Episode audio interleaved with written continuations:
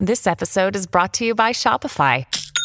Forget the frustration of picking commerce platforms when you switch your business to Shopify, the global commerce platform that supercharges your selling wherever you sell. With Shopify, you'll harness the same intuitive features, trusted apps, and powerful analytics used by the world's leading brands. Sign up today for your $1 per month trial period at shopify.com slash tech, all lowercase. That's shopify.com slash tech. This episode is brought to you by Kia's first three row, all electric SUV, the Kia EV9, with available all wheel drive and seating for up to seven adults. With 0 to 60 speed that thrills you one minute and available lounge seats that unwind you the next. Visit kia.com slash EV9 to learn more. Ask your Kia dealer for availability. No system, no matter how advanced, can compensate for all driver error and or driving conditions. Always drive safely.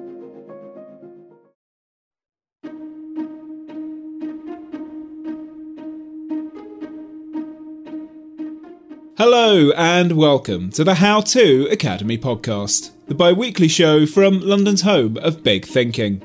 I'm Vas Christodoulou. If you like episodes of this podcast that make you feel good about the future, stop listening now. Our guest, Nouriel Roubini, was given the moniker Dr. Doom after he predicted the 2008 financial crisis, and now he's back with even more bad news.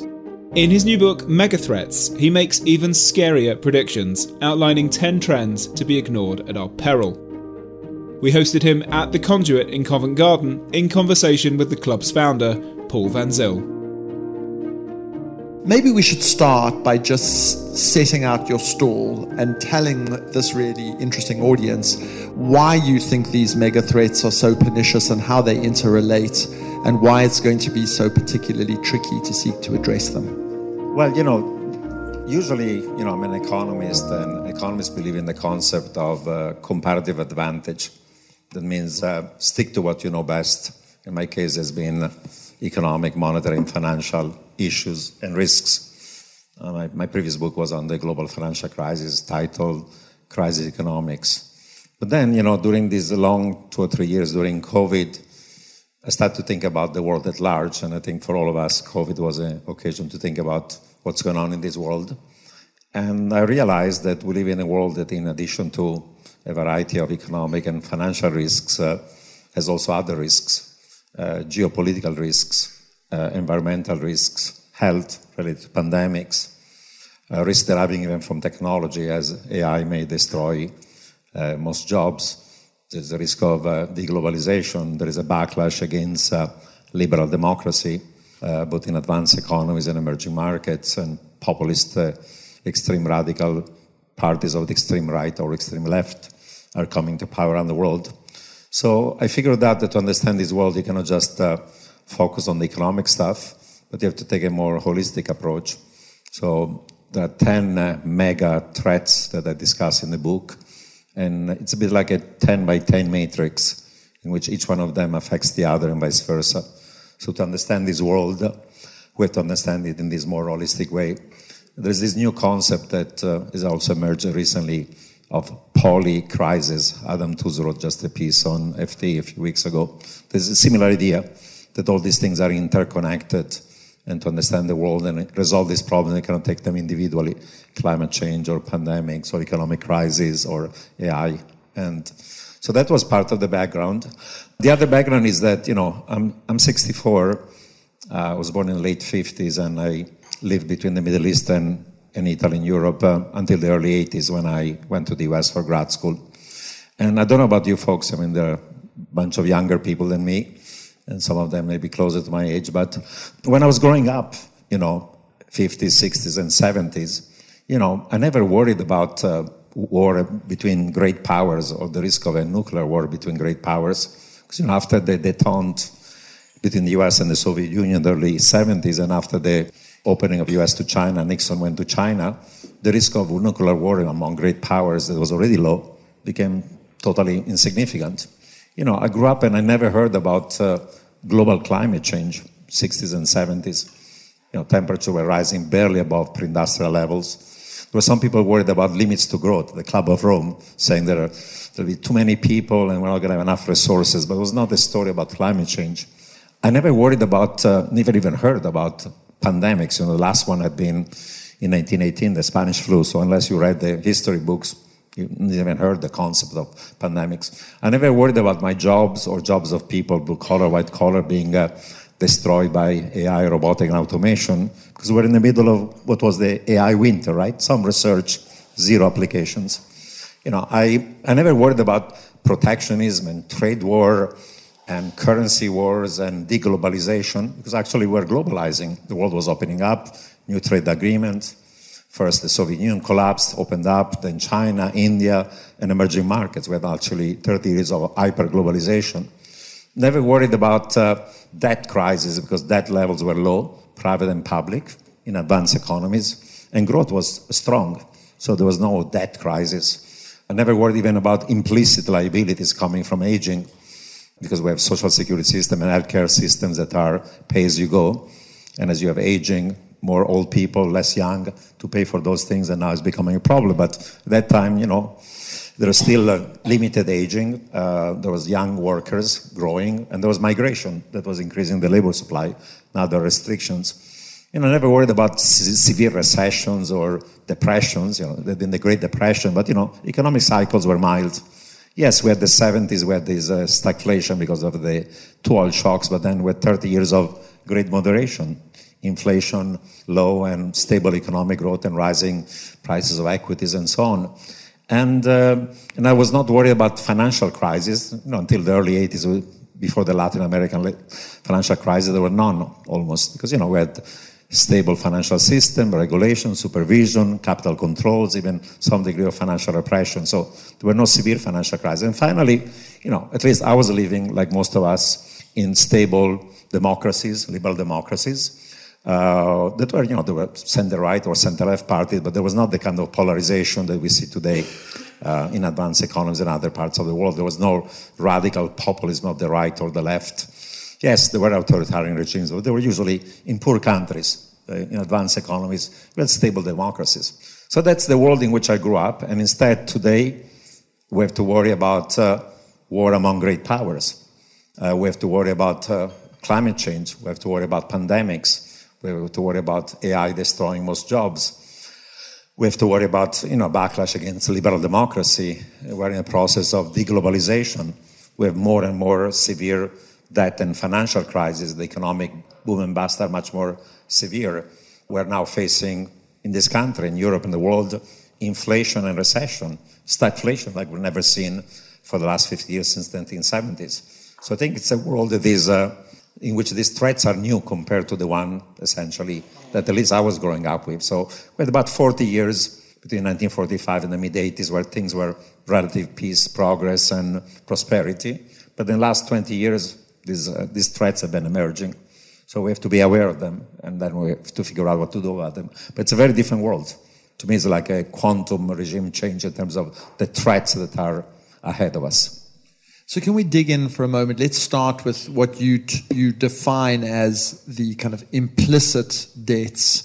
I mean, the explicit debts. Let's talk about what is it about the current debt load in advanced economies, and let's start with those that is paradigmatically different from the sorts of debts that we've seen previously that have been addressed or ironed out or cured through growth. What is it that particularly worries you about the current state of debt? Yeah, I mean, the first three chapters on the book are about, uh, the first one is titled The Mother of All Debt Crisis, and the second is elaborates on it, and the third one is about implicit liabilities. Debt can be debt of the private sector, household debt, mortgages, auto loans, student loans, credit cards, personal loans, or debt of the business sector, corporation and other businesses that borrow from banks or issue bonds and so on or can be debt of the financial system, banks and other financial institutions. So that's private debt. And public debt is the debt of the central government, state and local, and so on. Uh, if you look at these uh, size of these debts as a share of GDP globally, in 1970 the number was a bit less than 100% of GDP. By 1999 the number was uh, 200% of GDP. Uh, last year was at 350% of GDP and rising. In advanced economy, the average is now 420% of GDP and rising. In China, it's 330% of GDP. And of course, you know, you have to make lots of caveats. If you borrow to invest in productive stuff, maybe it's a good idea. But if you borrow to spend in the private and public sector for too much, then build up debt that makes you insolvent, bankrupt, and so on. But there's been a, an explosion of uh, official debt, levels we've never seen uh, literally in the last uh, decades. You know, in the US right now, private and public debt as a share of GDP is higher than it was after the peak of the Great Depression or after the peak uh, after World War II. And we're not coming out of a Great Depression or a major global war. So it's unprecedented. Same thing in the UK or anywhere in Europe or other advanced economies. And in addition to the official explicit debt, as I pointed out, there is also implicit liabilities that are coming from the fact that we've aging of populations. There are now more, now more retirees or soon to be retired. There are not as many younger workers. And our pension systems or healthcare system, they're called pay as you go. Uh, the payroll taxes that you pay as a worker, then pay for the benefits of the old. But uh, there is a mismatch as people age, and there is too many retirees and not enough young workers. And people estimate that these implicit debt, these unfunded liabilities, from pension healthcare system are themselves at least 100% of GDP, when the official debt of the government is another 100% of GDP. So that's another huge liability. Now, what happened is that uh, for the last uh, 15 years, debt ratios were very high, and many institutions were insolvent, meaning they could not eventually pay their debts given their income stream. I call them zombies, but you know, uh, you can use any term, some parts of the household sector, some parts of the business and corporate sector, some parts of the financial system, some governments, some countries. Not everybody, not across the board, but you know, there were significant amounts, and this debt ratio were rising. While debt ratio were very high and potentially unsustainable, uh, since the global financial crisis of 06, 09, we've had mostly a period of very low interest rates, right? Went to zero policy rates, in Europe and Japan, even negative. We did quantitative easing and credit easing that meant to buy long term private and public bonds and keeping the interest rates on them low. So while debt ratios were unsustainable, debt servicing ratios were very low because interest rates on short term and long term were very low. So even the zombies could survive. And anytime we had actually a crisis like the global financial crisis or even the beginning of the COVID crisis, we went back to zero policy rates, negative policy rates, quantitative easing, credit easing, and bailing out household, corporates, banks, shadow banks, high grade, junk bonds, you name it, everything across the board. And we could do it because in, in the beginning of these two crises, inflation was low and falling with the risk of deflation because there was a collapse of aggregate demand. It was like a negative demand shock, a credit crunch.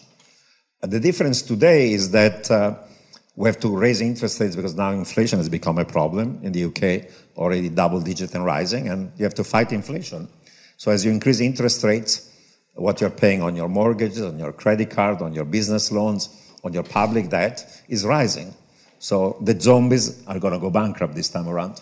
So we had artificially essentially papered over the fact that there was a unsustainable buildup of debt and now the problem cannot be essentially kick the can down the road because now with rising inflation, you have increased interest rates.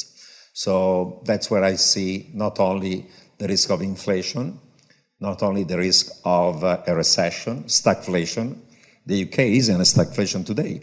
Uh, inflation is above 10% and rising, and the Bank of England is officially predicting at least five quarters of negative economic growth. I think it's going to be worse than that. It's going to be more severe than they predict. But at the same time, you also have uh, the beginning of a debt crisis, you know, the turmoil that occurred, you know, earlier this year with the pension fund is a signal of unsustainable public debt if your fiscal policies are reckless. And, you know, given the amount of private debt, uh, uh, how many houses are going to be able to afford the kind of rising mortgages are going to be, or in the business sector and so on. So those are the kind of risks that we're facing right now. And there are these implicit liabilities as well that are another time bomb. Tell us a little bit about why you think, in that context, we're deglobalizing. There are many reasons why the trend towards a greater trade opening and integration and liberalization is now reversing. I think you had several decades after World War II where we had initially GATT and then the WTO, and a wide range of both regional and global agreements for liberalizing trade in goods, in services, in the movement of capital, foreign investment, movement of labor, technology, data information. Actually, people refer to the period after the opening up of China and the collapse of the Soviet Union and the emerging markets joining the global labor supply as a period of not just globalization, but hyper globalization, massive trade integration globally. There were always problems. In advanced economy, of course, uh, those were uh, workers in labor intensive manufacturing. Many of them lost their jobs because of cheaper goods and services being produced by, by China. So there was already a pushback by those who were left behind. Uh, because, you know, even trade liberalization that increases the economic pie creates winners and losers. And uh, losers tend to be workers that are in uh, labor intensive industries in advanced economies when you have competition from then uh, uh, emerging markets. And in principle, economic theory says you could tax the winners and transfer something to the losers so that everybody's better off because the pie is big enough. But in practice, uh, we didn't help those who were left behind. We didn't help them with transfers. We didn't help them by retraining them. We didn't help them by giving them other opportunities. So they were left behind. You know, in the U.S., uh, those manufacturing jobs disappeared, and entire communities, uh, millions of people in small towns that manufacturing, the jobs disappeared, and people became what? Eventually, uh, they became uh, hamburger flippers, right? Those kind of jobs in McDonald's. They were paying much less with less benefits. They became Uber drivers or Lyft drivers and so on. Today, they became cashiers, uh, uh you know, in supermarkets. And by the way, today, because of AI, the last word was globalization, migration, whatever. But you know, there are now robots in every McDonald's who can just do the job of a hamburger flipper much faster and better than any of them. And they don't take vacation, they don't have benefits, they don't take even a bathroom break. Uh, you know, I go to my local supermarket, I don't know, in London, but you know, the cashiers are almost gone, right? You have to do it self-cashier, right? So those jobs are gone. And it's only a matter of time when we're going to have, uh, you know, autonomous vehicles and from a social point of view, it's great. You know, in the US alone, there are 300,000 people who die in car accidents, 2 million severely injured. Globally, it's millions. Suppose that with autonomous vehicles, we can cut that by 98%. It's not going to be zero. There'll be some accidents, but you know, we could really cut the number of mortality with that. Socially, it's great improvement. You know, millions of people that die or are injured. But you know, in the US, you have about 5 million Uber and Lyft drivers. You have 5 million truck drivers, teamsters, where, where they're going to go. They used to be in agriculture, then they went in manufacturing, then they went into these low-end uh, service jobs. But even these low-end service jobs are going to be gone, right? so that's the world we're facing right now uh, in terms of whatever. So the backlash against globalization is because initially it was uh, working class blue collars in advanced economies. Then uh, people started to worry, of course, about the environment.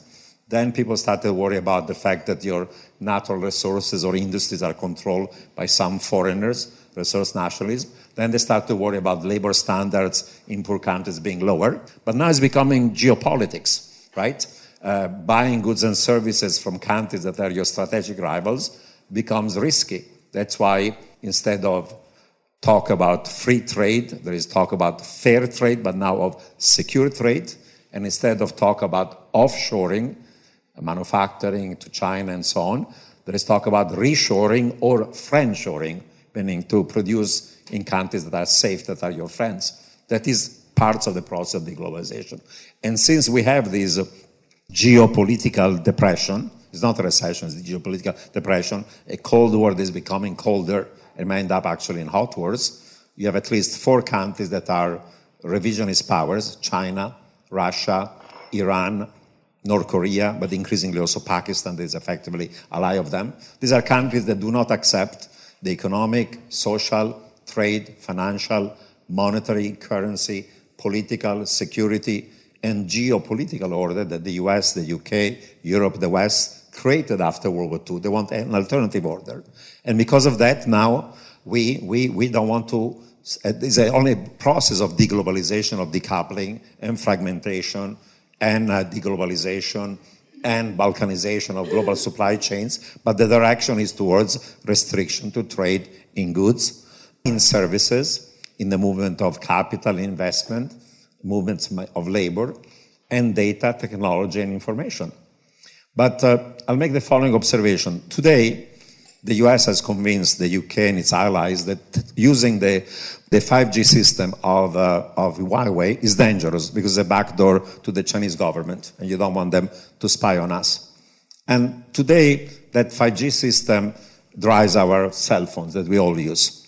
Tomorrow, however, those 5G systems, together with Internet of Things, uh, billions of sensors on cars that collect the big data, that then using AI, machine learning, and 5G and 6G is going to make sure that millions of cars that are autonomous can move together efficiently without hitting each other and picking up people and dropping them in the right place.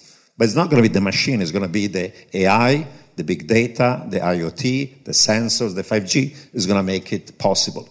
Now, do you think that uh, China is going to allow that system of software and technology of the West to drive their own transportation system in China? Of course not. And do we think we're going to use the Huawei or the Chinese ones in UK or US or the West? Of course not, because whoever controls that one in a situation of conflict can switch the thing off and our entire transportation system is dead, right? So once you have a restriction to trade in technology because of geopolitics, lots of other things have to be restricted. But it's not just high tech stuff. I mean, tomorrow, and even today, every piece of consumer electronics, your toaster at home from China, your coffee machine, uh, your microwave is a 5G chip. Why? Because it's the Internet of Things, right? Billions of devices that can seamlessly work together, and with one snap you can turn them on and off and whatever not. You know, even, even this glass is going to have a 5G chip because in the global supply chains, to move things around, you have to make sure that you know where is what.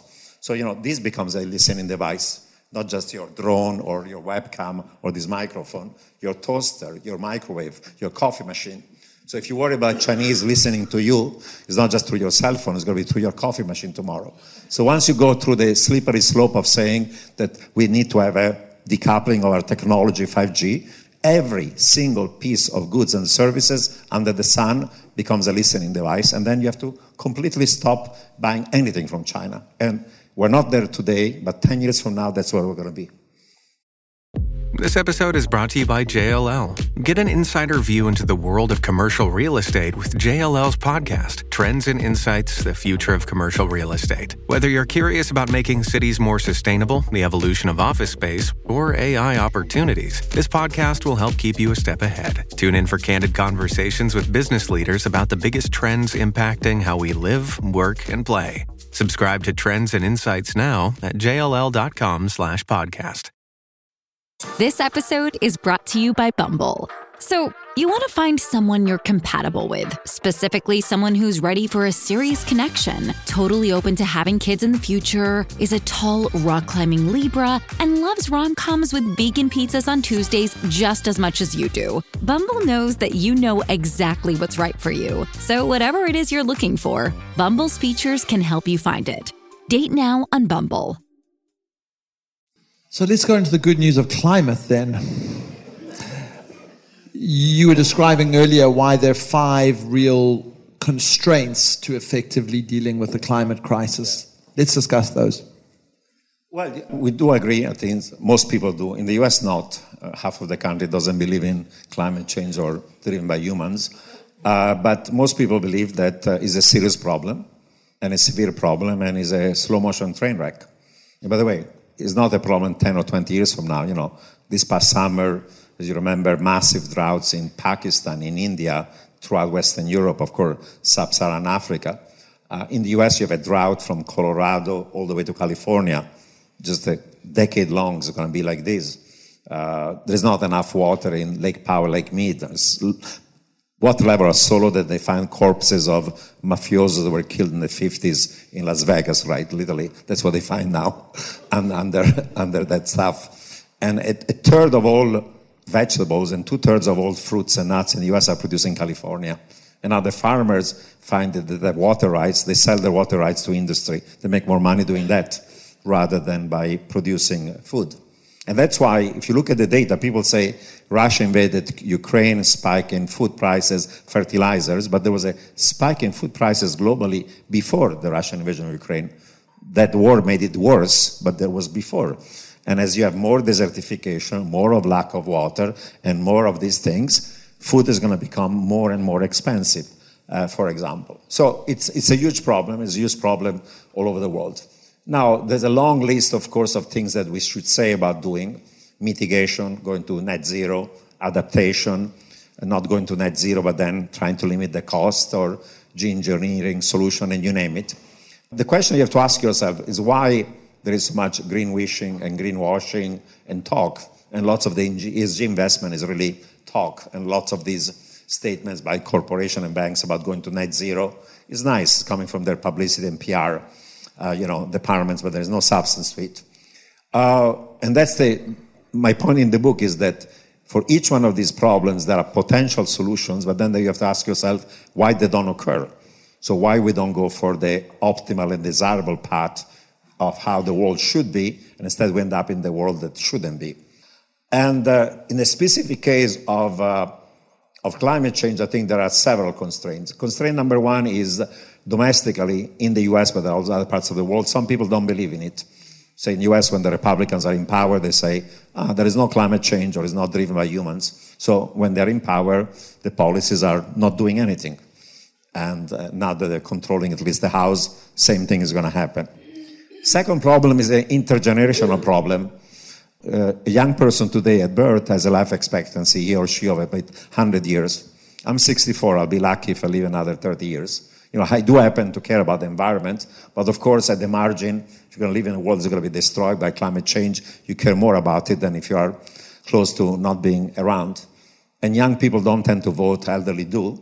And anyhow, to deal with this problem, you need to do massive expenses and costs in the short run for benefits that are going to occur 10, 20, 30 years down the line.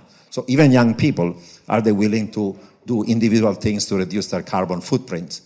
25%, uh, for example, of all greenhouse gas emissions come from livestock agriculture. In the ideal world, we should all be vegan. I tried for three months and I failed, right? Uh, I'm trying to be pescatarian, but it's very hard. So it's tough. It's not just policy solution, but what you can do individually as a human being and as a society, as a private sector, and then the government. So there's this intergenerational conflict in uh, young and old. Third problem is international. It's called the free rider problem.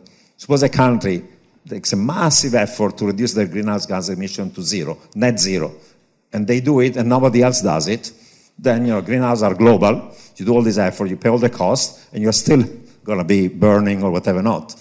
Uh, and convincing 200 countries to do it at the same time is mission impossible. So that's a constraint. Fourth constraint is the conflict between uh, advanced economies and emerging markets you know, advanced economies are telling China, India, and so on, should cut your emission to zero within the next 20 years, like we are planning to do.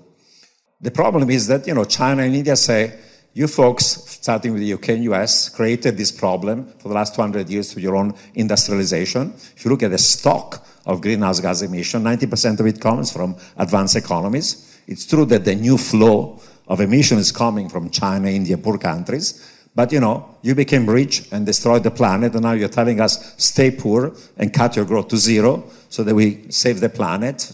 No way. I'm going to grow like crazy for the next 20 years, and once I'm richer, maybe I'm going to start to cut my emission. And the only way you can convince them is, unquote, to give them subsidy bribes. But we're speaking about trillions of dollars, and what they agreed in Glasgow and Sharm el Sheikh is, is a joke, you know, $100 billion, it's spare change, and nobody's going to do anything in those countries. And the final conflict is the geopolitical one.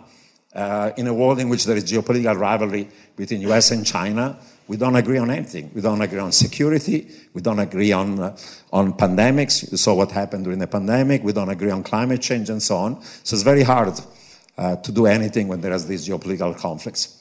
And final point on climate change. Uh, my former colleague at Yale, I'm now at NYU, Bill Nordhaus, he got the Nobel Prize in economics about three years ago for his work on the environment. He said, Suppose we want to achieve the goal of Paris, only 1.5 or 2. Then we have to give incentives for people not to use fossil fuels and use renewable, right? So you have to have carbon taxes. So he says uh, the average carbon tax that would incentivize people to really switch from fossil fuels to renewable in, in fast time is going to be $200 per ton. Okay, $200 per ton. What's the average today carbon tax in the world is two, $2 per ton. In US is even less, in Europe is slightly higher.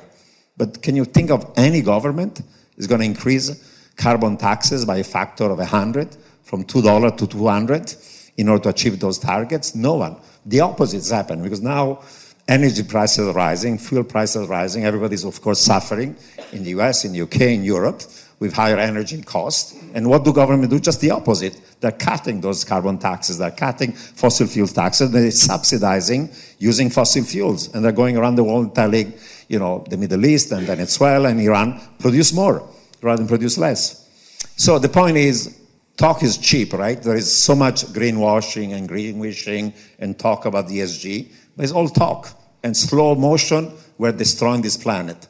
So let's stop uh, talking about wishful thinking about what should be happening, and let's think about what's happening and whether we can do something about it. Okay, so let's now pivot to whether we can do something about it. So, the synthesis of your argument is unsustainable, completely historic debt levels, uh, implicit debt through demographics, an end of easy money leading to stagflation, resulting in predictable currency meltdowns and financial instability, the end of globalization for the reasons you've described, the job eroding nature of AI, a resulting new Cold War, and the devilish problem of climate change, all interrelating in ways that accelerate each other and provide a very thorny problem. Now, we're all going to go and curl up in a corner, get fetal, and weep in relation to this. Or we can begin to say, how do we unthread this? And you begin to do so in, in, in, your chapter. And you say 5 to 6% economic growth in advanced economies will help ease many of these problems if we can achieve it. And then, then it begs the question how are we going to get that 5 to 6% economic growth? And I would suggest you, and you, you say it yourself, but I want to spend some time elaborating on it that the innovations and the tech and the wealth creation and the trillion dollar industries that emerge from climate and from dealing with climate may provide some part of the clue. You suggest it's fusion, but you can go all the way down. You can say, AI enhanced AlphaFold, helping with new forms of protein, leaving new forms of food. You can think about electric vehicles, battery storage, smart grids, new forms of buildings, new ways of distributing and dealing with energy, new forms of built of environment. That virtuous set of circles through climate seems to me, if you were to take a bet or a road into tackling those 10 problems, a really good place to start. Do you agree? Well, uh, I do have a chapter 12 about the more utopian future. And in that chapter, usually when people talk about solution, there's always the traditional rhetoric. We need leadership in the private sector, in the public sector, domestic, international, cooperation, blah, blah, blah. And it doesn't happen for lots of issues that have to do with the political economy of doing reforms and the difficulty of having agreements globally in a world in which there is conflict between great powers. So I think that talk about leadership or better policies, blah, blah, blah, is just cheap talk. And uh, we have to think about what can, can maybe save the world. And yeah, the starting point is, uh, is technology, because technological innovations for the last uh, 150 years have been drivers of greater economic pie peace, progress, prosperity, and resolving gradually over time many, many difficult problems, starting uh, maybe potentially even with climate change. And of course, if, if, if there'll be a revolution driven by AI, machine learning, robotic, automation, 5G, quantum computing, potential growth that in advanced economy today is 1% in Europe, maybe 2% US, could be 5 6%. And if we're going to grow 5 6%, the economic pie becomes so big that, for example, the debt problems become uh, resolvable. Or even if there is inequality, we can tax the winners and transfer to those who are left behind and make everybody better off. And we can find solution for climate, for the environment, uh, for even diseases, even pandemics. We saw the vaccines, how they were created very fast for COVID 19 because, in part, of, of AI. So, yeah, yeah the, the utopian future starts with uh, technological innovation. But then people finish there and say, technology is going to resolve all these problems, so let's not worry. There's stuff out there is going to happen. But then you have to go in the specific.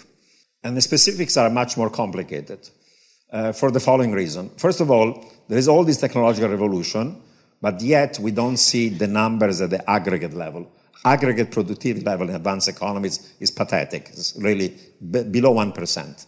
So there's a puzzle of why all these innovations don't increase productivity growth. Many of them are little apps that are useless, are more leisure rather than producing anything. And tons of them, you know, they, they give us leisure and, and pleasure, but they're not really increasing productivity. But fair enough, there's all this revolution.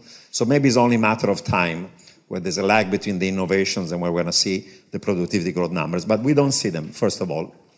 Secondly, uh, take the solution to climate change. Uh, you know, in my book, I discuss fusion because, in my view, renewable is growing but not fast enough. Uh, say, in the last 20 years, the share of energy globally is in fossil fuels gone from uh, 82% to 80, and the share of renewable has gone from 8% to 11. The rest of it being, uh, you know, nuclear. It's too slow. It's way too slow. If we're going at this pace, in 20 years, the world is going to be at plus three, right? Or close to plus three. It's going to be a disaster. So I think that uh, renewable, I love renewable, I'm all for it and so on, but it's not going to be sufficient.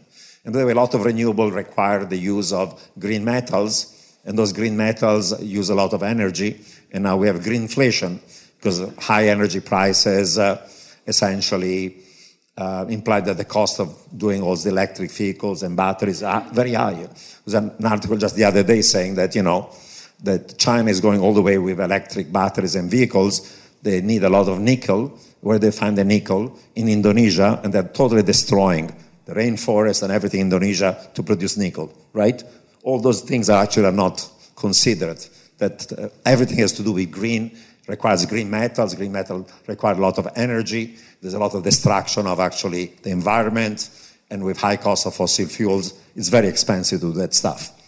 Okay? So fusion. But you know, fusion now looks promising, but unless we're to have commercial applications in the next 10, 15 years that imply massive amount of energy very cheaply with zero greenhouse gases, zero.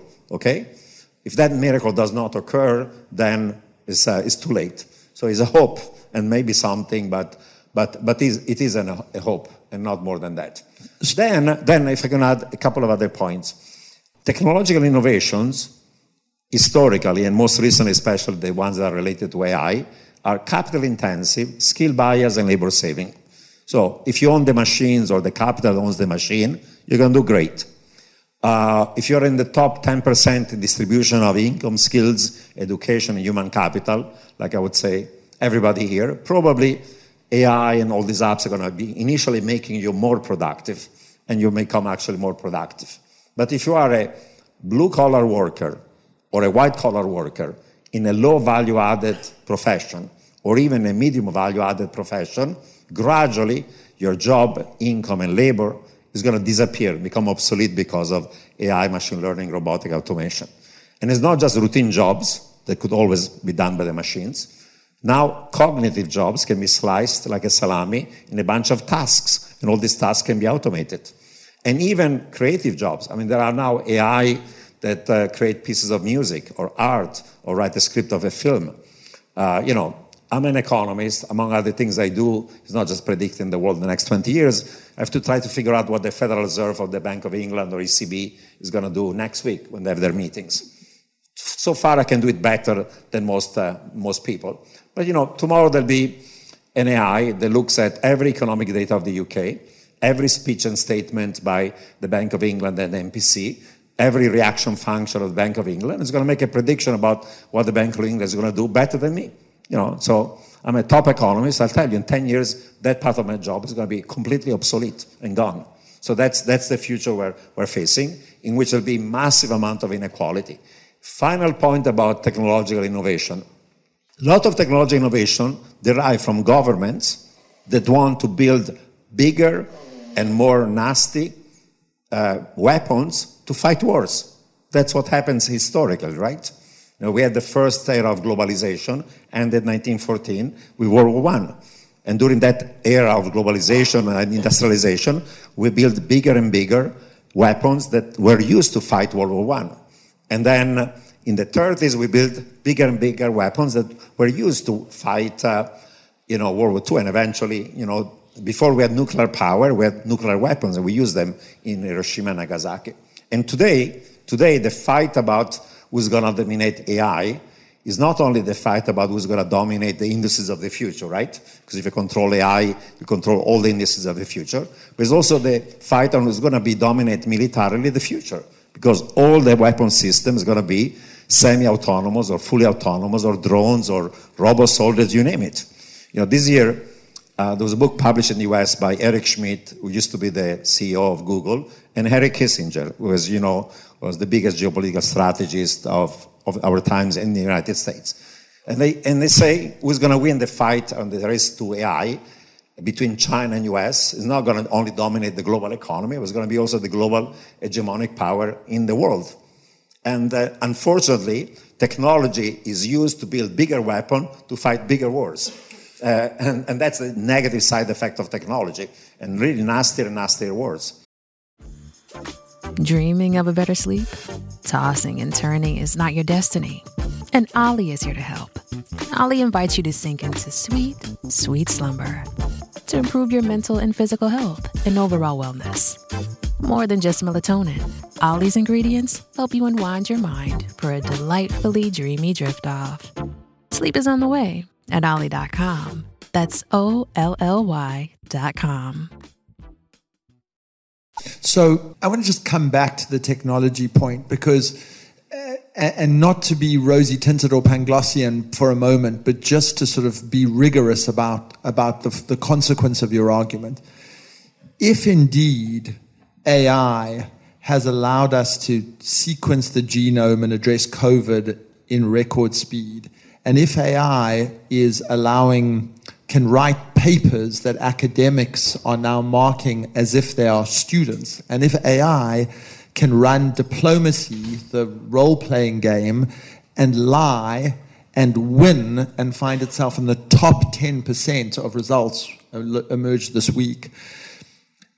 And if it can displace jobs in the way that you describe and be as transformational in the way you describe, it must therefore follow that it can also be used to address the existential threat of climate in ways that are more rapid than we have previously modeled. And if, if there's nothing about that that isn't true, it seems to me that we need to be doing the biggest moonshot, the biggest investment, the biggest social alignment around AI plus climate that we possibly can. And it's implicit in your stuff around fusion and desalination and all of the collateral benefits of it. Now, let me pause and go the distributional problems that emerge from AI, the destruction of jobs, the concentration of wealth then need to be addressed because if you don't, you produce populism and disaffection and all of those problems. And it seems to me that we are under theorizing a sort of Marshall Plan on inequality and on job creation. And some of it may be UBI, as you've indicated. But I'd like you to spend a bit of time saying, how do we deal? If, if technology and AI is going to potentially address climate, and if we get in the bargain, loss of jobs and concentration of wealth, then we have to deal with that. And UBI is one of the solutions. But you say, and I, I noted it, you said, I think we should think about an ex ante pre-distribution of assets rather than an ex post redistribution of wealth. So will you talk a little bit about UBI, but a little bit about how you would, how you think about dealing with inequality particularly, because that seems to be a kind of part of the bargain of solving this? Yeah, um, on your first point, yeah, eventually AI can be used uh, to find the solution uh, to global climate change. And even to do fusion, you have to use really not just AI, but the next step of it is quantum uh, computing to resolve this type of problem, how you do a fusion, uh, control fusion uh, in a way that is successful. Uh, the question is wh- whether we're going to be able to do that in time. And as I said, you know, if a, a commercial fusion reactor is going to be out uh, 10 years from now, there is hope. Uh, but if it's going to be out 20 years from now, 20 years from now, the, the world is going to be one in which a good chunk of the world is underwater, it's too hot to live, flood, wildfires, droughts, uh, disaster. And it's happening now. It's not a problem today. It's getting worse by the day. And there are actually non-linear effects, right? I mean, if uh, sea level is supposed to rise by, say, few meters by the end of the century, but suppose a slab of either Antarctica or Greenland of ice collapses in the water, something not totally unlikely, uh, then you could have sea level of four meters in a matter of months, not the next 60 years. Yeah. So those are kind of things you have to worry about. So maybe there is, there is hope, but with current technologies, uh, getting to mitigation net zero is impossible. You need to have negative economic growth forever. I mean, 2020 was the worst recession the last 60 years because of COVID, and net greenhouse gas emission fell by 9%. 9%. We're still up every year, 91% of the level, but below 9. And now with growth coming back, we're having even more. So current technologies don't resolve mitigation, don't resolve adaptation, and nothing else. So the hope is maybe eventually it'll happen, but it may not happen fast enough. On, on UBI, of course, in a world in which there is a permanent technological unemployment, um, the economic pie is so big, if we're growing 5 6%, that you can tax uh, those that are better off, transfer money to those who are left behind, not because they're lazy, but because of bad luck. Uh, there is permanent technological employment, unemployment in their jobs, in their industry, in their sectors, and you cannot fully retrain them for so. And that may be the, the solution. Either universal basic income, or universal basic provision of public services. It doesn't matter whether I give you the money so you have education, healthcare, pension, or if I give you for free the same stuff. You can do it both ways. Either way, you have to tax the ones who are winners and transfer money to those who are left behind. And uh, there is this idea that I discussed in the paper of instead of ex post uh, redistributing income, uh, redistributing uh, ex ante the asset. So if each one of us would have a equity claim on the AI industries or the technology industries or all the kind of biotech of the future, uh, then as they succeed, it's as if we had, uh, you know, all of us 20 years ago, some, uh, some Google, some Amazon, some Apple, some uh, Facebook, some whatever other stocks, and we'll be well off if we had a, a, fraction of that and kept it, right? That's one way in which you are essential. But think of it as a form of socialism, right? You have to take essentially the wealth that is highly unequally distributed today and transfer it to everybody else. I mean, the US, I don't know in the UK, in the US, 80% of all equity wealth in the stock market is held by the top 10%. And the top 1% holds 50% of it. And the bottom 80% of income distribution has zero, zero equity holdings. So pre-redistribution essentially is socialism. You socialize the means of production and the ownership of capital. It's a good idea, but it's literally going to socialism. Let's be frank about it, right? That's what it is. And politically, I'm not sure we're yet there. Uh, so there are all these potential solutions. The question is, politically, are they feasible? Are they going to happen? Probably in a democracy, yes, they will be, because eventually those who are left behind are going to tax the rich and redistribute to everybody else. Uh, there are ugly scenarios in which uh, countries become totalitarian and they are not democratic anymore, and the plutocratic elites uh, control uh, everything, and everybody else is, is, left behind. So, and if we're going to go in the direction of illiberal democracy, the risk is actually we're going in that direction, as opposed to one in which politically we can do those changes. First okay. observation. Uh, if you that, another important point, UBI may be a solution, but every human being uh, you want to be in a society where you are a productive member of society, right? getting a welfare check. That's why many in the US who are Republicans say, I'm against welfare. Say, don't give me a welfare check. I want to have a job. I want to make my job in industry or whatever not. I want to have the dignity of being a productive member of society. And if you're not a productive member of society and I'm giving you a check and you live and survive that way, eventually you become obsolete. I mean, today in the US, give you an example, there's all this underclass, is white, by the way, white underclass of people who are poor, skillless, jobless, hopeless, uh, helpless, and desperate. Yeah, they're getting a welfare check already today. It's not UBI, but in fact, it's the same thing. What do they do all day long? They play video games. They live in this virtual reality. Many of them are actually using and overusing opioids. There are 2 million people in the US that are addicted to opioids. The number is skyrocketing. 5% of them die every year, because out of that stock of 2 million, uh, 5% dies of opioid overdose. So you have 100,000 people dying of opioid overdose every day. They don't have friends, they live online, they don't even have a mate. They're called incels, involuntary celibates, because you're there, you're desperate, and you cannot even find a girlfriend. And they're angry towards women, and some of those go and shoot people, like it happened recently, are that category and they're not going to even reproduce themselves, and eventually they're going to disappear. So a world of UBI is a world in which eventually those who are left behind, uh, yeah, they survive a generation or two, but then they're not going to reproduce and they're going to disappear. And the, the world that, say, Yuval Harari describes of Homo sapiens becoming obsolete because of superintelligence is not the world in which all of us are going to become uh, bionic, live forever, super intelligent. It's actually a dystopian future in which a fraction of humanity those who have the means can become bionic, live forever, and merge the machine into a human and super intelligent, and everybody else is going to disappear. It's a dystopian future. And that's the likely situation when you go to UBI. Eventually, you know, there's no dignity of world. You're a parasite, literally. I'm not saying it in a negative way, but you are socially a parasite, and you're going to disappear in a couple of generations. So it's, it's not a utopian solution, UBI. It's actually very dark.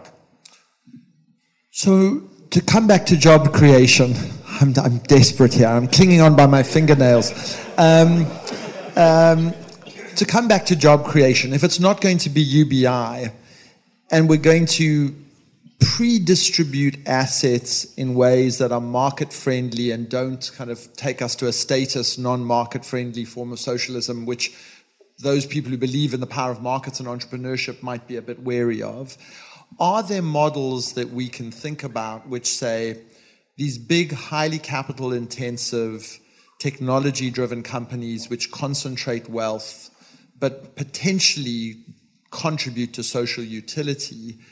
We can measure the jobs that they destroy. We can impose specific, more targeted taxes on them, and then we can take those taxes and invest intelligently in the infrastructure to both deal with climate and to create jobs so that you don't have the UBI consequence that you've articulated.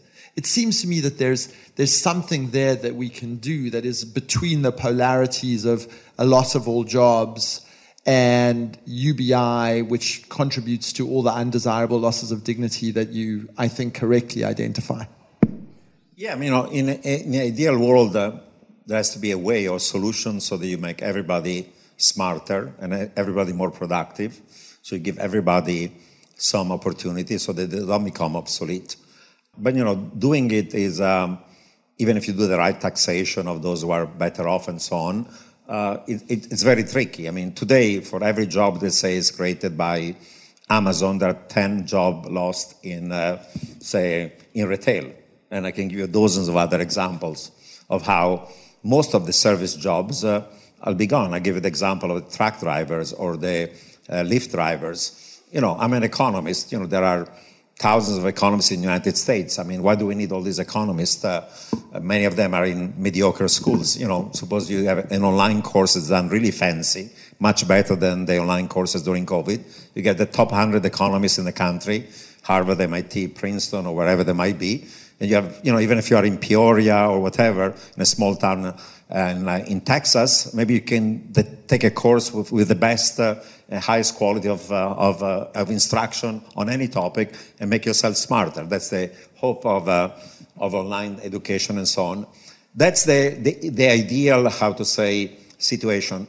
It's, it's very tricky. It's very tricky because uh, historically there was a uh, there was a skill premium that says if you get high school degree you make more money than if you don't have one. If you have a college degree, you make more money than if you don't. If you get a, a master degree or PhD, you do better. But because of technology and AI, even people that have skill jobs, those skill jobs, even of PhDs eventually, can be done better by by machine. You know, even the software engineers that are now everybody needs, uh, you know, the computer software engineers to create the AI algorithms. Tomorrow there'll be an AI that does the same thing and does it better. So in finite time, actually, the skill premium disappears, and even the benefits coming from education. I mean, if it's true that not just routine jobs, not just cognitive jobs, but also creative jobs are going to eventually become obsolete, then, then it's a problem. Now, John Maynard Keynes in the 30s talked about the risk of technological unemployment. But he thought there was a world in which, because of the economic pie growing, all of us, instead of working at that time 60 hours a week, would work 10 hours, and everybody will be a poet, an artist, a creative type, and so on. And there'll be a happy world of that sort, right? The reality is, first of all, that some of us become more productive. So I happen to work not 60 hours, but 80 hours a week uh, because it's a world that is interesting and important for me. So I have a job. So those were actually more productive. So I work more, and then everybody else in due time, not today, is going to have no jobs and no income. So it's going to be a very, very divided world of that sort. Okay. Uh, so, last, so, yeah. so it's it's easier said than done. L- last question, then we're gonna we're gonna hand over. AI tech climate solutions bracket. Keep that in your mind. Two. Uh, redistributionist strategies to deal with the vanishing jobs and the loss of dignity, but also to create a new group of people who are potentially consumers who are productively involved. There may be some policies we can fashion in that regard. I think they are. The third area is your implicit demographic time bomb. And it seems to me that in advanced economies, unless everybody starts getting enormously more fertile, highly unlikely, the thing that we're going to need is to be able to support immigration, refugees, asylum seekers, the, the wash of humanity across borders. We have to start reconceptualizing as people as liabilities to assets, that these people are the people who are going to save our demographic problem, will be more entrepreneurial, will contribute more to us in cultural terms, will enrich us, and a whole series of policies which gives them pathways to inclusion and integration. And I'll make one point in that regard. The UK spends between five and six million pounds a day housing people in hotels who are asylum seekers and refugees. A more insane policy you can't conceptualize. You could redirect those assets to building housing that is used to, to, to put people in dignified shelter and then sell it to them over time once you've integrated them and given them real jobs. A more conservative idea I can't imagine, but one which actually could be win wins. So, are there a set of policies that we could fashion which takes what we know will happen, a predictable flow of people across borders, and turn that into from the liability it's perceived to be into the asset that it actually is? Well, you know, I'm all in favor of uh, labor migration. And, you know, the story of my family, where Jewish family from Iran, you know, three generations ago, we were in Uzbekistan, then we went back to Iran, then from there to Israel, then to Egypt, then to London, then to Italy, then I ended up in the United States. And has been, you know, I've been a, one of the many success stories of being a migrant and study, work hard. And if you look at, say, Silicon Valley, 40% of the tech companies are headed by a migrant, and I'm sure even in this country, that has led to a lot of generation of uh, wealth and income and, and you name it and all the rest. So I'm all in favor of it. The reality, however, is more complex because just last week we reached a global population of 8 billion people by the end of the century, it's going to be about 10. In advanced economies, population is falling because of aging, but it's going to be rising in other parts of the world, parts of Asia, uh, Central Latin America, Sub-Saharan Africa, and so on. And those are also the regions of the world that are currently poor. And because of climate change, the damage and so on is going to be risky. In principle, in the past, uh, migration from south to north, from poor to rich, is the solution to the issue of aging and unfunded liability and the fact that we need the young workers, they pay taxes, and the productive members of society so and so on. However, there'll be constraint. There is economic malaise. People are worse off. They feel like the new generation are not going to be as better off. And because of AI, many of the jobs, even of the natives, are going to be challenged by technology. So in the past was trade, migration that was putting pressure on the wages. Now it's going to be technology. Today, as we know, there is already massive backlash politically against uh, migration. You know, in, in the US, uh, the, by the way, the migration policy of Biden are no different than those of, say, Trump. You don't want to have these millions of people from uh, Central America enter the country. Uh, in Europe, you saw what happened after 2015. First, they let million migrants come from Syria, Middle East, and then even Germany, they, they turn around. The reason for Brexit, among many other, was to limit migration, having control, sovereignty on your migration. And was not just worries about people coming, say, from the Middle East or wherever. Uh, you were worried about the Polish plumbers, right? Stealing your jobs. Now they're gone and everything's more expensive, and that's why you're inflation and recession. So it was a stupid idea, but uh, you made that choice. So, and the usual rhetoric is these, uh, these migrants, uh, they come to our country, they crowd out public services, whether it's education or housing or healthcare, leaving aside that they have a different culture, religion, blah, blah, blah, and so on. And there's elements of racism, discrimination, and whatever not. But the reality is that even a few hundred thousand people coming to Western Europe, coming to the UK or coming to the US now has led to a massive backlash. That's the reality of it. And it's going to get worse. Because today, you have a few hundred thousand people coming from Central America. But in the world of climate change, there is estimated about 2 billion people globally are going to be living in places that's too hot or flooded or sea level rises. You know, 40% of all global population is in coastal areas that are going to be underwater. So if you worry about the 1 million people trying to enter in, the, in Europe, wait until you have 10 or 20 million every year trying to enter into Western Europe from Middle East or Sub-Saharan Africa, or 10, 20 million per year coming from Central America. This is becoming actually, from a climate change, a total disaster. There's massive desertification in El Salvador, in Guatemala. The farmers cannot survive. They go to the cities. They cannot survive in the cities. There is violence. There are failed states. And then they try to move to the north because they're hopeless and they do the right thing. But we say, sorry, we don't want you. So wait until there are billions of people who want to enter uh, advanced economies. And what's going to be the reaction to that? I think the reaction is going to be, sorry, we're not going to let you in. So I'm going to turn over to the audience. I, I, I will say that we had a dinner last night at the Conduit in which somebody who's been doing polling on attitudes to immigration for the last 30 years said this is the first year that they've seen a net positive attitude to immigration in the United Kingdom ever. And I think it's in part because of Brexit, in part because of a, a, perceived loss of skills and richness and diversity. And I think there may be ways, if we're imaginative and bold enough, politicians and entrepreneurs, to be able to reshift the narrative to say, these people are here to save us, not to imperil our life. You just need to control the narrative. That's my view.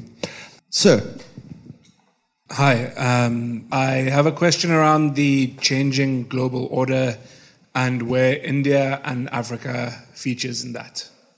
Well, in that changing global order, as I said, there are at least uh, five revisionist powers who are essentially challenging the West. Uh, they are uh, China, Russia, North Korea, Iran, and Pakistan.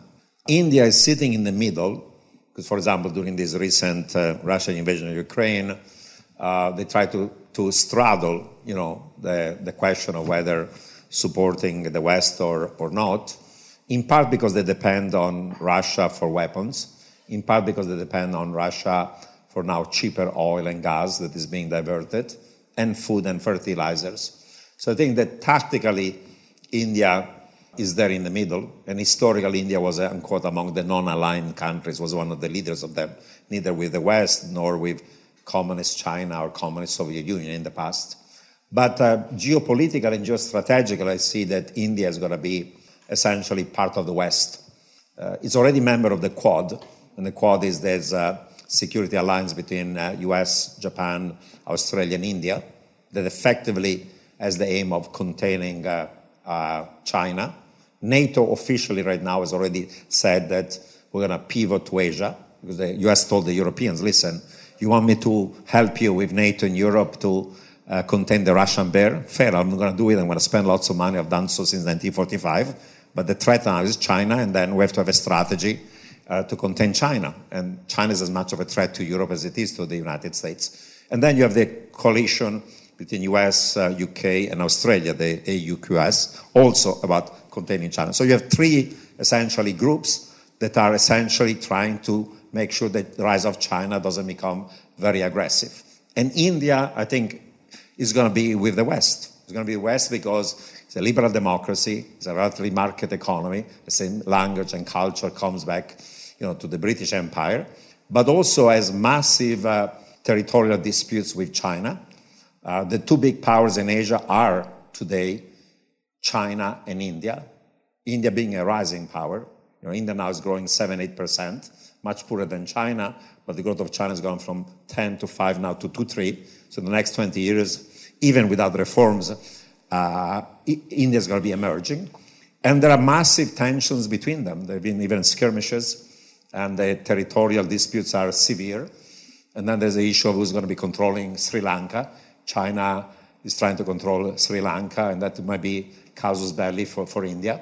So I think that if the Indians are thinking about it, uh, their, their role is with the West. You know, friendshoring, by the way, means that capital is going to move out of China and go to friends of the United States and the West. Vietnam could be one of them, Indonesia, Malaysia, but India is another one. India has had a comparative advantage in services, but it can become even a, a manufacturing power, challenging China.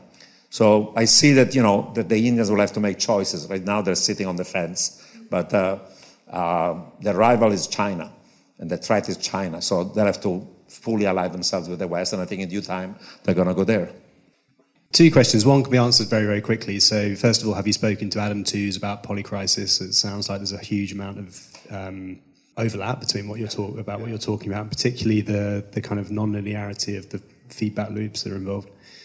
Um, but also, what is what is the role of the financial sector in terms of allocating the capital, if any? I mean, some argue that there's no role, but is there a role for the financial sector in allocating capital to solve some of these problems? Yeah, no, I, am in touch with Adam. I have great respect for him. Actually, the concept of polycrisis uh, is involved in a broader group of people that are now doing research about this idea of polycrisis.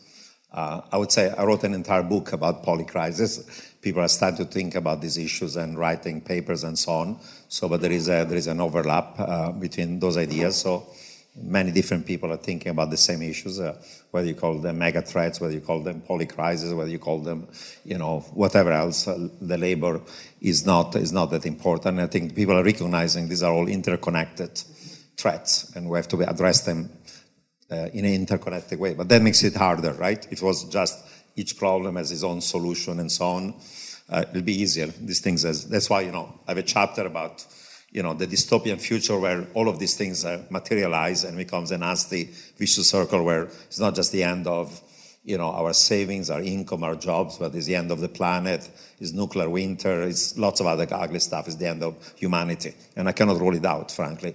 It's a slow motion train wreck right now, given how we are behaving right now.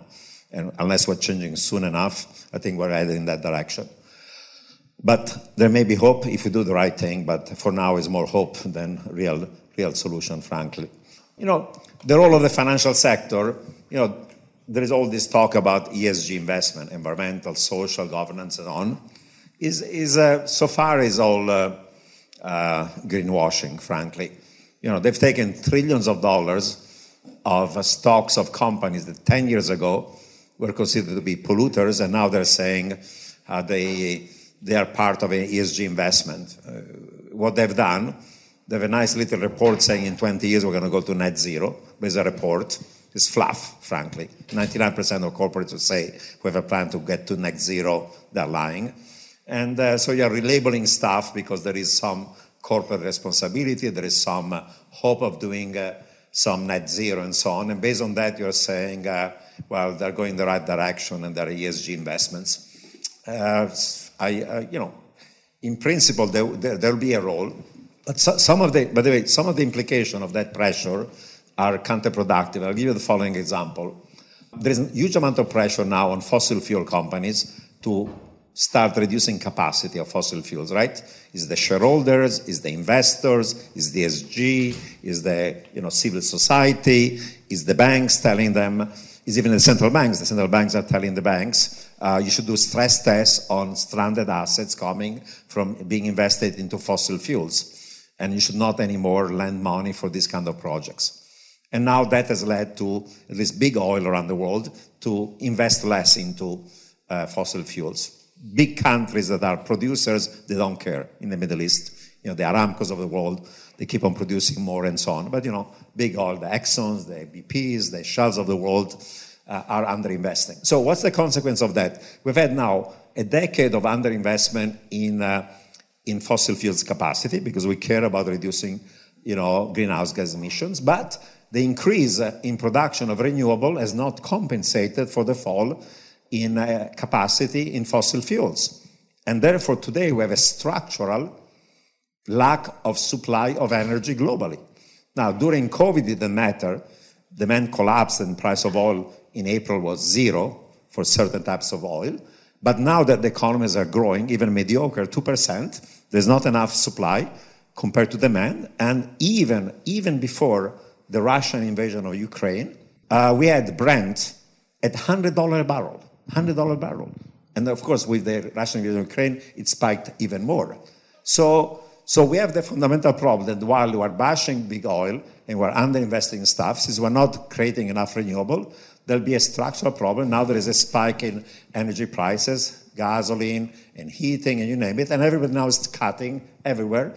Uh, fossil fuel taxes because, of course, every average person in the world is suffering out of the rise in, uh, in oil prices, right? Um, so it's, it's counterproductive in, in some sense, uh, that, that effort. Because, you know, one thing is to bashing big oil, rightly so, but another one is to find an alternative. If you don't find an alternative, there's no growth, or there's growth with high energy prices, and that's the world we're facing right now. Thank you, Professor, for ensuring that I'm not going to sleep for the next three nights.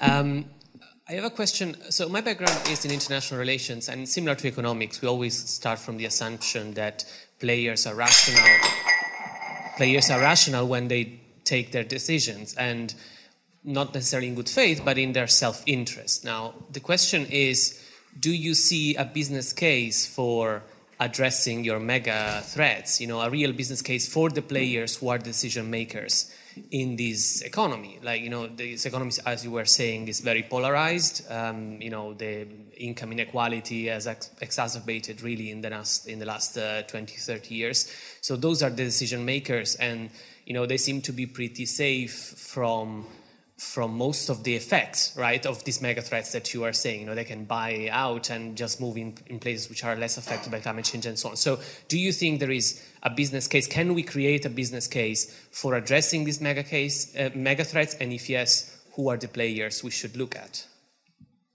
Um, probably there is a business case. Uh, so when there was the first industrial revolution, of course, uh, there was huge increase in inequality. Workers were having miserable labor conditions. They didn't have a minimum wage. They didn't have a pension, healthcare, and so on. You know, it was ugly in the factory towns of, of the UK, really. They were living like, like slaves, literally, and baked in polluted and diseases, you name it. It was really pretty ugly. And then, uh, you know, Karl Marx came, and then socialism and so on. And there were, there were, you know, beginning of a labor movement, and there was a risk that eventually there'll be a revolution. And uh, the enlightened bourgeois in the UK, in the US, in Europe decided, okay, we're going to create a modern social welfare uh, system because we need to have minimum wage, we need education, we need benefits, we need to have unions, we need to provide them with social services. Otherwise, there'll be a revolution. And we created the modern mixed economy with social welfare system. So uh, most countries became, you know, social democratic, but not revolutions. In the place of the world where did, that did not occur, where you had essentially oppression of the workers, uh, whether it was China or Russia, you had the socialist and communist revolutions. So today we have the same rise in income and wealth inequality. The rich are becoming richer, the poor are becoming poorer, the middle class is getting hollowed out and either either you're going to have a, a, change in policies in a more progressive directions or otherwise we'll have first of all social strife two we're already seeing why we have this rise of populist parties of extreme right or extreme left uh, all over the world is because uh, there is economic malaise, people are left behind, there is rising income and wealth inequality, and people believe that uh, the elites uh, control the economy, control Wall Street, control the city, and uh, they do stuff for their own benefits. So the first step is uh, polarization, then there is populism, and eventually you could have uh, no, revolutions or civil wars or strife or, or you name it in the extreme case. So yeah, so if, if you are in the private sector and you're caring about not ending up with a real social strife and violence and whatever not, uh, you have to start thinking about caring about your workers and making things more sustainable. Otherwise, uh, we end up like, uh, like China and the Soviet Union down the line. Absolutely. Is it enough to, to get us there fast enough? Uh, maybe yes, maybe maybe not. There are many people in the business sector who talk about stuff, but then at the end of the day are not willing to, to pay the cost of redistributing or having a better system. And, and globally, unfortunately, the main global problem is that whenever you have a global hegemon, that global hegemon, it's a concept in international relation, provides global services because you can internalize all the externalities. So in the 19th century was uh, the British Empire providing free trade, security with navy, and other things all over the world. In this century has been the Pax Americana and the American Empire providing all these things, including security. Security in Europe, security in Asia. That's why we have not had major wars in Asia or in Europe, in spite of the fact that this major war could have occurred actually in Asia more than in Europe, because the territorial disputes in Asia are much more ugly. I mean, China has problems with Japan, with Indonesia, with Malaysia, with Vietnam, with Japan, with India, with everybody. I mean, literally, if the US Navy and military was not there, you'll have massive wars. You have the beginning of World War III in Asia. Uh, and it's not just because of Taiwan, it could be anyone, it could be India and China, and so on. So, so somebody has to provide global public goods. When you have a global hegemon, you have that. In a world instead in which there are great powers, China, US, Europe, rising India. Uh, you have conflict within great powers. You have Thucydides traps, and you don't have the provision of global public goods. That's the reality of it. Actually, on everything we disagree on climate change, on health, on pandemics, on financial issues, on security, name it. It's a world of conflicts, of cold wars that are becoming colder, and eventually of hot wars. So if you can do that when you've just got off a plane, I mean, extraordinarily impressive. So I think we're out of time. Because it's the conduit, I am just going to say three things. One, the next $10 trillion industries are going to be in climate. That's where the great wealth is going to be created in the world. That's going to save us. Technology is going to do things quicker than we've ever modeled, and there's good reason to be optimistic about that. We have to solve inequality, job creation, and the movement of people across borders. And we're capable of doing all three of those things. And everything this man said, you should listen to, notwithstanding that optimistic note, because it's what enables us to tackle those assertions which I stand by. But incredible gratitude. Thank you so I, much. I fully agree, by the way, what you say. And uh, if you read my book, some people say it's depressing, but it's really a, a call for action, right? We've been for the last decades kicking the can down the road, putting our head in the sand like ostriches, pretend there is not a problem, and you know, pushing the snooze button every time and going back to sleep, and we're sleepwalking into disaster. So it's, it's a call to say, let's not pretend these things are not there, and let's admit them, and then we can start figuring out the solutions. But we have to first recognize reality before we can change it for the better, right? And that's why you're here, and that's why we're enormously grateful for your insight and for your analysis, and as always, for your attention. And we're going to go act on this rather than get fetal. So go off and do something now.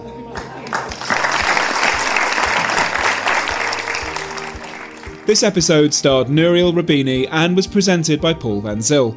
It was produced by Esme Bright and edited by John Doughty.